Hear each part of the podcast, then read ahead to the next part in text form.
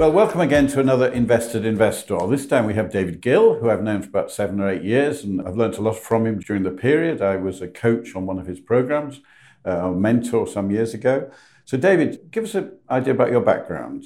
My name's David Gill. I'm the managing director of the St John's Innovation Centre here in Cambridge. This is the 10th year I've been managing director. The centre itself is now in its 31st year, and we claim to be the oldest technology incubator in Europe. I've been saying that for 10 years. My predecessor, Walter Herriot, said it for 18 years, and nobody's contradicted us, so I think it must be true. The Innovation Centre has a sweet spot that I call late stage startup. In other words, most of the companies that come here have probably already spent time somewhere like Ideaspace. They've got the basics of the team together, they've got a plan, they know what the product is, and they've probably got the first investment from an angel or a grant fund or similar.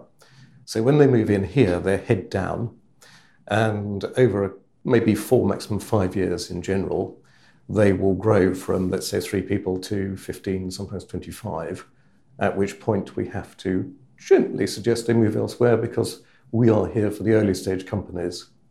And the companies that we most like to see here are those who are seeking to exploit some form of innovation commercially. It doesn't have to be technology, but given that this is Cambridge, the vast majority are going to be in engineering, hardware, software. We have a few life science companies, but not many the centre isn't really designed to have the right sort of laboratory space, but some companies do like to use us for office space.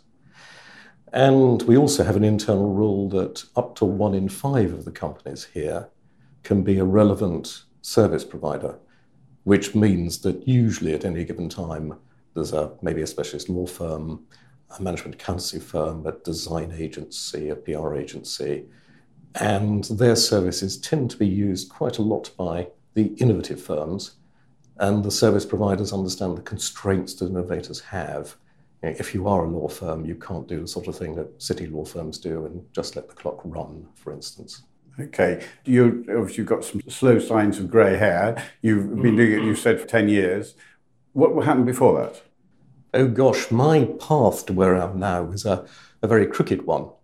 My guilty secret that I try not to tell the tenants in this building because I might lose immediate kudos with them is that my undergraduate degree here at Cambridge was in English. And in some ways, that was because I was uh, in rebellion. I'd been sent to a French school, and my act of defiance was to go back to my English roots. But I very soon had to give up any ideas that I would. Um, become an English don or anything like that. And I qualified as a barrister. Shortly after qualifying, the city was going through major reform, and I wrote a few letters and ended up working in corporate finance, first for an American bank and then for HSBC. And it was working at HSBC after a few years, I realized that the, the world of the quoted company didn't seem particularly intellectually satisfying. And instead, I uh, got asked to help set up the um, marketing department of the corporate bank.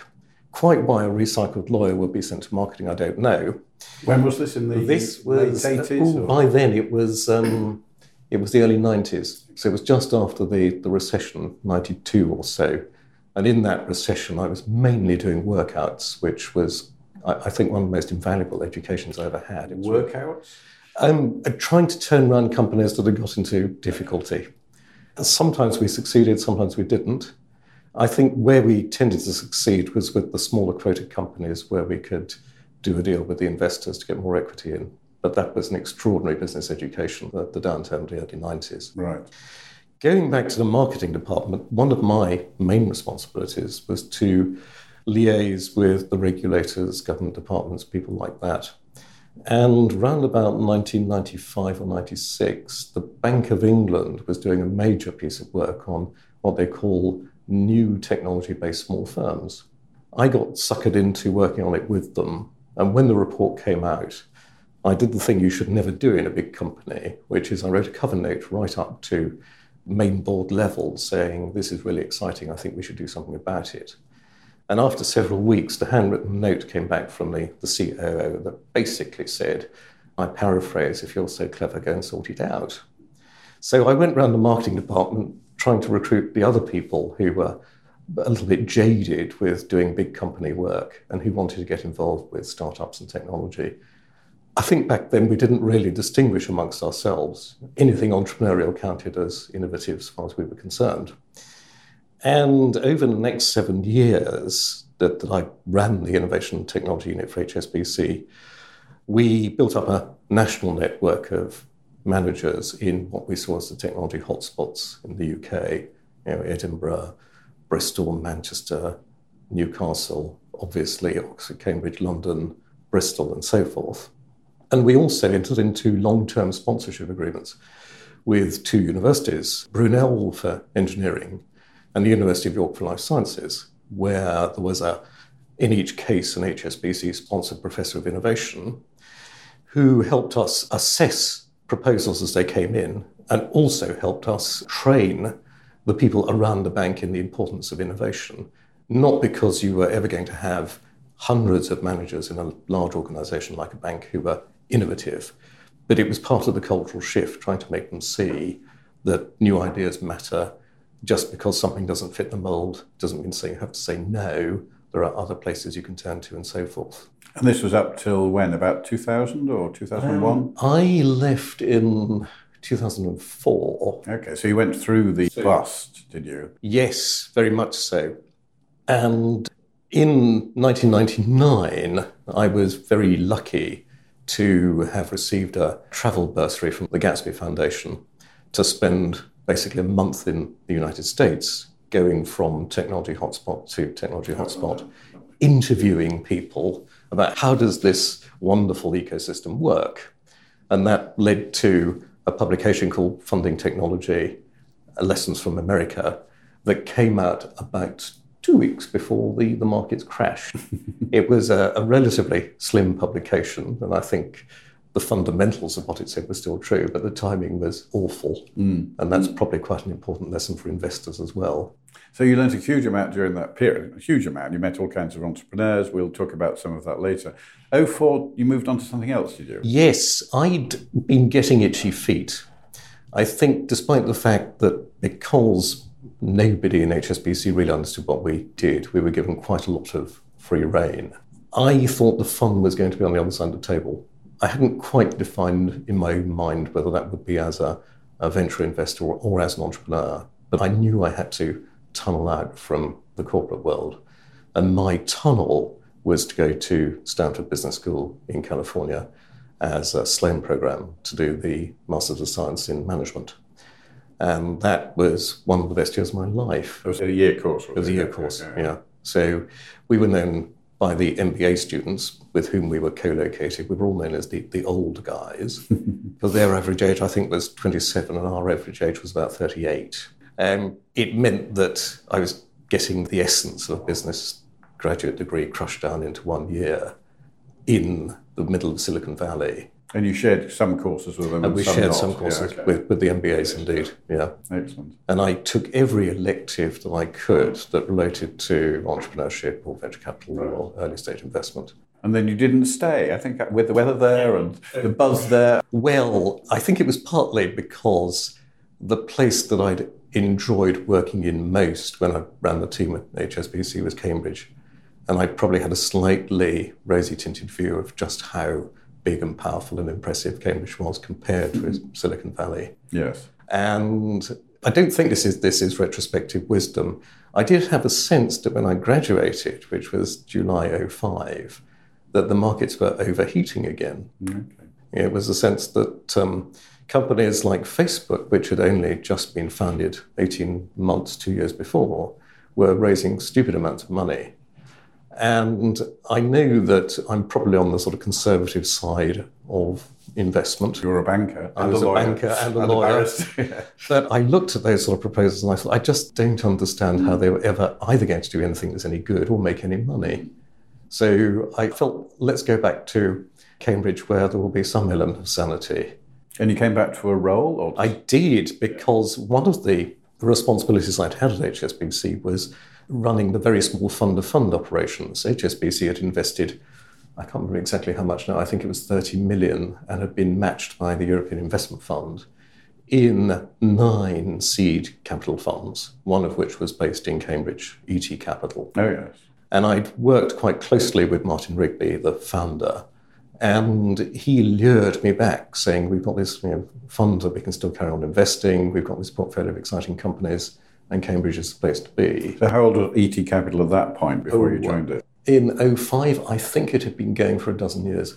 It started shortly before the dot com. So, yes, it would have been about 95, So, you 96. probably had a couple of scores of yes, investments. indeed, because there were three separate portfolios, and some of the companies were mainstream Cambridge technology firms that you would have heard about, like Bango, which, oh, Yes. which was It's quite a quoted, company quoted, now, yeah. now. Yeah. Yeah.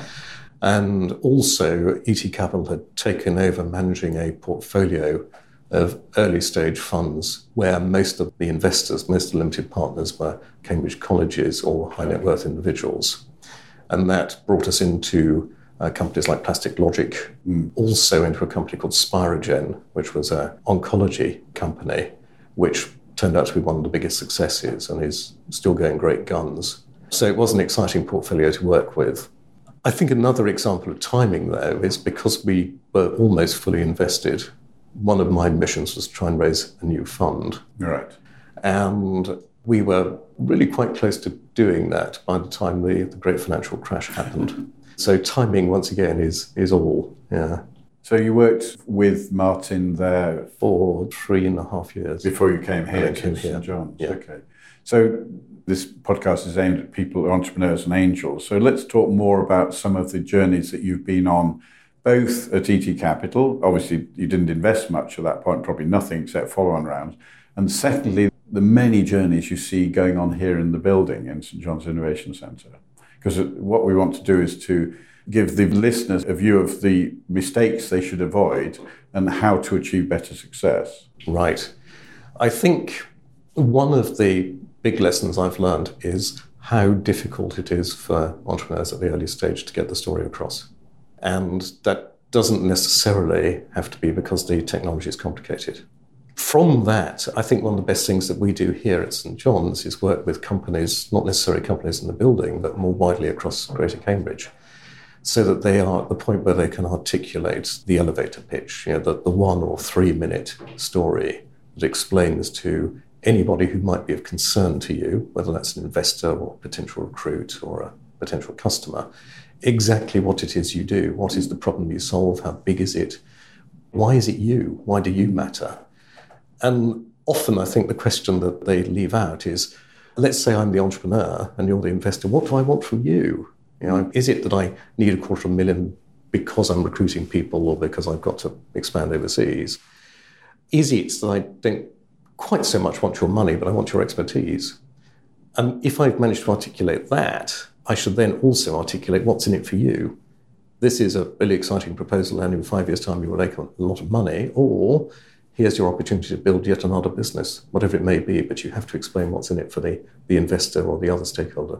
Yes. I mean, of course, you don't just always need external investment. Customers actually make quite good investees indirectly because you've got product market fit there as well. Yes.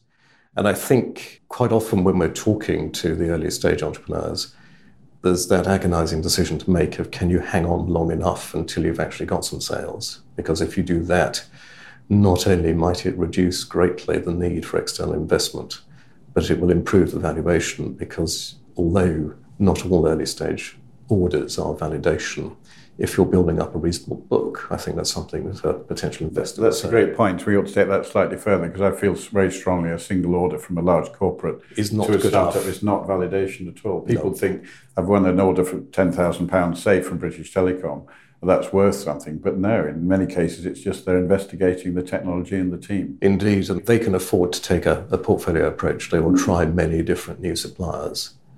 And we've seen it. And there's, there's one company in this building that uh, has now got a very good relationship with a number of the large uh, US hardware corporations.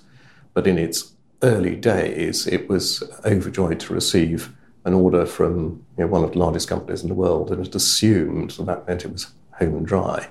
That was the beginning of their problems, not least because the Fortune 500 company took so long to pay. And cash is king. Yeah. yeah. Let's just talk about Syndicate Room for a moment because we've interviewed Gonzalo before and I'm an early investor, but you're more than an investor. You're also a board member. First of all, how did you meet Gonzalo? Why did you get involved? Why are you still involved? What value are you're adding? I met Gonzalo because so many people that I know in the investment community kept saying, You've really got to meet Gonzalo. He's got this great idea and it will solve so many of the early stage investment problems. So when we did finally meet, it was of those chemistry things. I immediately clicked with him. I thought, here is somebody who understands his own proposition inside out, who can articulate it with great clarity. And I was with two or three other potential investors at the time. We gave him a, a fairly difficult interrogation. He remained completely cool and completely convincing all the way through. So that was the background. Um, I took the view that it was worth being more actively involved than simply being an investor, exciting as that is, because I still think that the business model that Syndicate Room has got will go a very long way towards solving a long term conundrum in UK early stage investment. How do you enable funding rounds to be closed where the core of your investors haven't got enough funds amongst them? You know, it could be a, a three or four people who've each decided to put in 20, 30, 40,000, but you still need that last 100,000 to close it. And on the other hand, it's one of those ways in which the novice, the newbie investor, can learn by seeing how people with a great deal more experience go about it. And I, I think, given that um, early stage investment is much more of a craft than a science, then a black art. It's almost. a black art. You've got to you've got to learn by working with other people. Yes, and I, I think Syndicate Room has really got the scope to make that happen on a big scale. And you've been on the board since I think about the time I, I invested. Think, I think about the time you invested. Yeah, what yes. do you think you've added to that board? Clearly you have, but I just want you to say that. I think probably what I bring to it is a longer term perspective. And that's having been involved in this world for more than 20 years. I mean, going back to the mid 90s, I was a non executive director of what was then called LINC, the local investment networking company, which brought together the syndicates of syndicates of business angels around the UK. So I think it's partly having that experience to say, although your solution on paper looks good, here are some practical things that might need to be implemented to make it work. The other thing I think is complementarity, and this would be even more true of founder teams than it is of non execs. There are three of us who are non executive directors, and we each bring a different perspective to it. So the, the chairman, Tim Bellis, is very much a chairman. He's somebody who can take the view in the round and who and he was a senior lawyer, wasn't he? Yes. And our third non-exec is one of the major investors in Syndicate Room, Jonathan Milner, who has an entrepreneurial who career. has an entrepreneurial career, and I think because several of his previous companies have really made it to the major league and become publicly quoted, he is instilling at the early stages of Syndicate Room that view of you need to start as you mean to finish. In other words, you need to run yourself as a company with ambition, with process, with transparency, with integrity right from day one. Good. No, that's been great.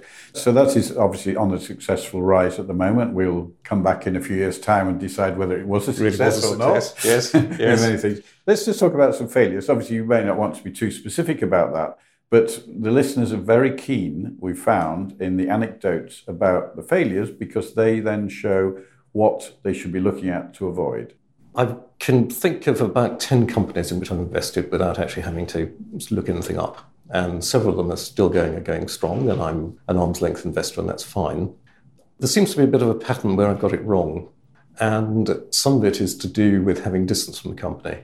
My second biggest failure was in a US startup set up by one of my business school classmates. And it's based in San Diego. So it breaks rule one. I can't actually go and see it more than about once a year. It breaks rule two because I invested in John on the basis of a personal relationship rather than because I'd actually investigated his idea in great detail. And I think it breaks rule three in that it's in a domain that I wouldn't claim to have any expertise. He has allegedly found a way of making how the US real estate market works much more efficiently And I don't really come from a real estate background despite managing a building. And I certainly don't understand how the US regulations work. The company is still going, but it has had so many funding rounds that even though I put in an amount of money that would give me a very, very nice new car if I had it back, I think I'd be lucky to see 10 cents on the dollar eventually. Right, because of A, dilution, and B, some down rounds, I suspect, on that route. Yes. But, but you probably invested in that over 10 years ago, did you? I did. So even if I got my initial capital back, when you take into account the time value of money, Yeah. I've gone from having a very nice car to um, a reasonable car. yeah. So that's good. Actually, you've just mentioned three rules there. So distance, the fact you did it on a personal relationship, i.e., uh, part of the family, friends, and fools, possibly the fool part of that, or certainly the friend part of that, not family, and then lacking domain skills. So does that set of rules have you broken them one or more of those in any of the other ones you wouldn't class as successes? Yes, I think that my biggest failure of all, which was painfully large, was involved in entertainment and social media. And I don't think even my closest friends would say that I have much understanding of either of those markets. So, although I was a big investor and was on the board for quite a while, I think it was probably more to do with personal relationship than with an understanding of the sector. So distance, probably in that case, you didn't break the rule. Family, friends, you might have done, and domain knowledge, you definitely did. Absolutely. Okay. Yeah. You've obviously helped a lot with the syndicate room journey. You've also been on other boards, haven't you? How have you helped those entrepreneurs? I think, particularly when I was the representative of ET Capital on a couple of the boards on which I served for two or three years, I felt the role of the investor was much more like that of a coach or mentor than simply somebody who was there to monitor. And in retrospect, it seems slightly hubristic to say that I felt I had more experience than the founders, but probably simply by having been around a cohort of companies at HSBC over a dozen years and having been to business school in California, I did have some insights to impart. And part of that, I think, is enabling them to maintain confidence. There's a strange thing about entrepreneurial psychology that you almost have to have a skewed view of the world. I mean, if you looked at the statistics, you'd probably never leave the day job and start up a business because pick a number somewhere between 70 and 90% of new startups never get beyond year five. On the other hand, if it weren't for entrepreneurs having a strong sense of self belief and being prepared to take advice and guidance, whether it's from their investors, whether it's from their peer group of previous founders, then we wouldn't be creating new businesses in the first place. And that's, I think, the real excitement of this activity that you can make a difference to the world. And if you do that and you do it well, you'll make money. But if you start off by saying it's about making money, you probably won't actually succeed as a business. That's a good statement. Yeah, so the social outcome or the actual outcome for the world or the population should be the driver rather than necessarily making money. Absolutely.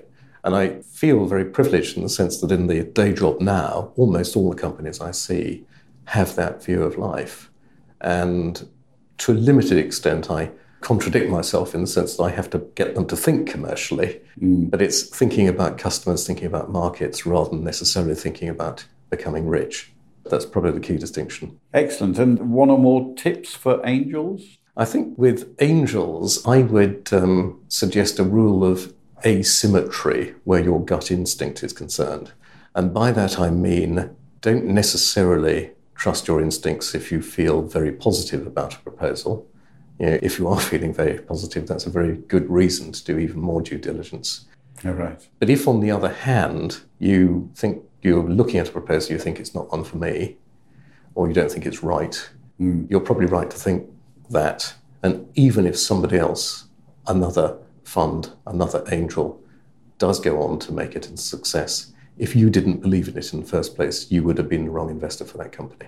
Yes, the fear of missing out. We talked about that in the previous podcast. That's very important. It's very important to learn that. Yeah. So even though other people might be getting a little bit carried away, if you don't get it, then probably don't participate. And then don't regret should no. it be a success. No. Okay, we I had that with SwiftKey some time ago, but right. that's another story. So what have you learned? You say you've been involved in the financing early stage. I mean, I've been involved as an entrepreneur for nearly 40 years, but the financing early stage for 20 years. What have you learned? If you were to go back and tell your you know, 30 something year old self something, what would that be? The first really serious thing, and this came up with the publications about Silicon Valley and then later Germany and Israel, is that everything, one way or another, is connected to everything else. And I think in the early days when I got involved in this activity, and I was partly doing policy work and working with government, the view tended to be right, okay, this part of the country needs to be entrepreneurial. Let's put in an incubator or let's put in a seed fund because we've seen the correlation elsewhere. We've seen what goes on in Silicon Valley, we've seen what goes on in Israel. If you've got incubators, seed funds, that sort of thing, you will develop an entrepreneurial ecosystem. That's not enough. You need to do, so to speak, the middleware as well, which is people. You've got to change the culture. You've got to do it for a long time. And you have to recognize that you need all the components of the value and the funding chain. It wouldn't, for instance, be enough just to put in a venture fund. The venture investors need people to feed them good deals. So you need to have a very strong background in angel investment. You need to have somewhere that the businesses can grow into. Mm. And finally, on that idea, I think there's the role that government and regulation can play. I doubt we'd be having this conversation if it hadn't been the case that something like 20 years ago, the tax rules started to change, which made angel investment uh, slightly less painful as an activity.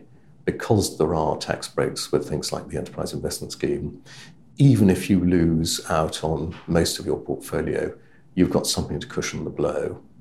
Likewise, if you go back to what British taxation was like in the 1970s and early 80s, successful entrepreneurs would not have had the money to reinvest in the next generation of entrepreneurs. Because of the because of taxation, the huge. I remember at one point it was 97% tax on unearned income. Absolutely. So I note it's difficult to quantify exactly how much of a difference the EIS makes, but schemes like that make angel investment possible. Angel investment makes venture investment possible. Venture investment leads to the creation of new businesses and businesses that will change our society. Yes, and even if they fail, these businesses, they've taught the entrepreneurs something. They've taught they have. They become yes. a serial entrepreneur, even if it's a failure, providing that failure is in the open. And that's yes. something I feel very strongly about. Okay, you've done a number of other things. Can we just talk about the ecosystems? Obviously, you had this project a long time ago in the Valley, I presume, yes. in the States. You're yes. also you're quite well known for investigating, researching, and writing about ecosystems. Can we just talk a bit about, say, Israel or Singapore or? By all means, I think the fascination for me of ecosystems is understanding how they work as a whole. And it's a little bit like reading a business school case study. In other words, you can't read across directly from one company or one geography to another. But by reading up generally, studying and understanding what goes on somewhere successful, like Singapore or Tel Aviv, you can extract policies, practices, cultures that could be applied elsewhere. And increasingly, I think in a world where we're moving more and more towards knowledge rather than making in the, in the old fashioned sense, that will be the dominant strain in society. The puzzle remains for me that success seems to breed success. So you have places like Cambridge, which 20 years ago were relatively small as clusters, which have grown and grown. And yet it would be very difficult to say to a company in Cambridge that wants to expand, why don't you just go 30 miles away?